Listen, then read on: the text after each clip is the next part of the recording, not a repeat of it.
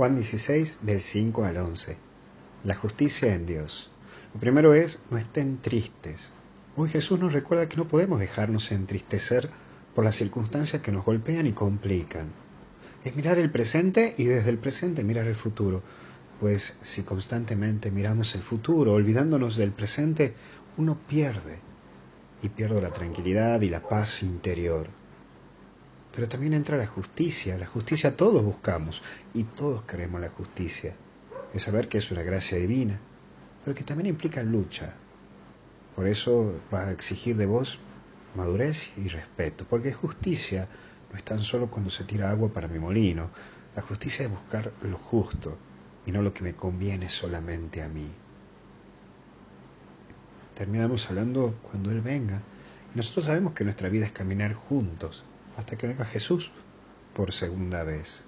Nuestra esperanza es la venida de Cristo. Él es nuestra esperanza. Y qué mejor que estar con Él. Hoy no pierdas las esperanzas, porque Cristo está vivo y Él nunca te va a abandonar. Alimenta tu esperanza en Jesús. Alimenta tu esperanza con Jesús. Alimenta tu esperanza junto a Jesús. Dios nunca te va a abandonar. Él es la vida y la verdad. Que Dios te bendiga en el nombre del Padre, del Hijo y del Espíritu Santo. Cuídate mucho.